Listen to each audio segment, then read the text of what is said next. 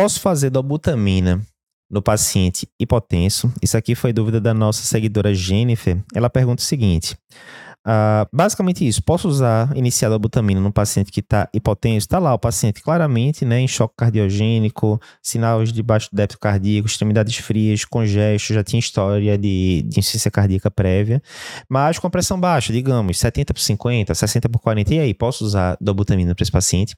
E aí vai ser interessante porque isso vai conectar com a outra dúvida que a gente discutiu. Vê só, digamos, estou com paciente de choque cardiogênico franco, não tem dúvida que é choque cardiogênico, né? Ele já tem insuficiência cardíaca prévia, piorou agora, está com gesto, está mal perfundido, claramente a causa é cardiogênica, não tem sepsis, não tem nada no meio de campo. É isso, certo?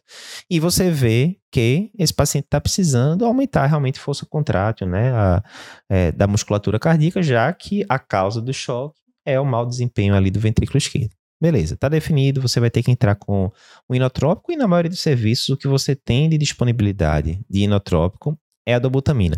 Eduardo, como é que eu vou usar essa dobutamina? Como é que eu vou, qual a dose que eu vou escolher, qual a diluição? Mais uma vez, esses detalhes a gente vai discutir na imersão em emergência cardiológica. Você tem um link aí na, na descrição do vídeo, né? Que a gente está discutindo mais o cenário geral. Qual o problema de você iniciar a dobutamina para esse paciente que está hipotenso, com pressão de 70 por 50, por exemplo? O problema é o seguinte: o que é que a dobutamina faz? Ela aumenta né, o inotropismo, ela aumenta a contratilidade do músculo cardíaco. Beleza. Mas ela não só faz isso. Ela tem um efeito que a gente chama de inodilatador. Ino de inotrópico aumenta a contratilidade cardíaca, mas ela pode ter um efeito de vasodilatação periférica. Ou seja, qual é a consequência que a dobutamina pode fazer sobre a pressão? Várias, inclusive nada. Por quê?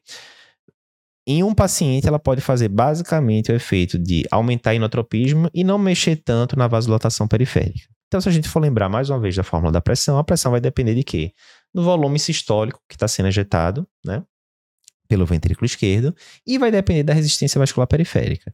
Se eu estou usando a dobutamina, ele tá aumentando, ela está aumentando o inotropismo do paciente. Vai aumentar o volume sistólico ejetado. E com isso, né, a pressão vai tender a subir. E digamos que nesse paciente não mexeu em nada, na, não vasodilatou, nada do tipo, não mexeu em nada a parte do, é, da vasculatura periférica. Ou seja, a resistência vascular periférica ficou igual, e o volume sistólico ejetado aumentou. Com isso, a pressão vai fazer o quê? Aumentar. Vez por outra, a gente vê isso em paciente com, que vai usar dobuta. Chega lá aquele paciente chagas, com pressão, sei lá, 90 por 60, aí você, pô, mas tá meu limítrofe pressão, será que dá? Na hora que você começa o, a dobutamina, a pressão até sobe.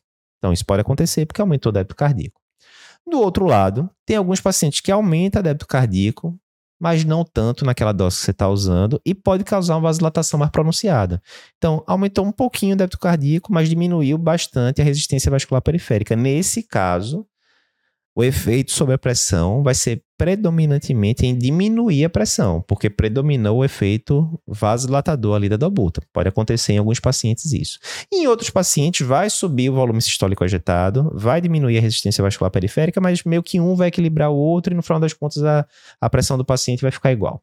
Então, pode ter basicamente esses três comportamentos. Pode subir pressão, pode ficar igual, pode diminuir. Qual o problema? Na hora que você está com um paciente hipotenso, pressão 60 por 40, por exemplo, e se esse paciente for daquele grupo que a pressão vai eh, diminuir? Você não sabe previamente, você só vai saber na prática, correto? Então você ligou a, a, dobutamina para o paciente tá, já está hipotenso, pressão 60 por 40. Se essa pressão cair ainda mais, isso pode ser catastrófico, né? Pode diminuir agudamente a eh, pressão de perfusão ali dos órgãos nobres e o paciente tem uma complicação grave, né? Devido à hipotensão.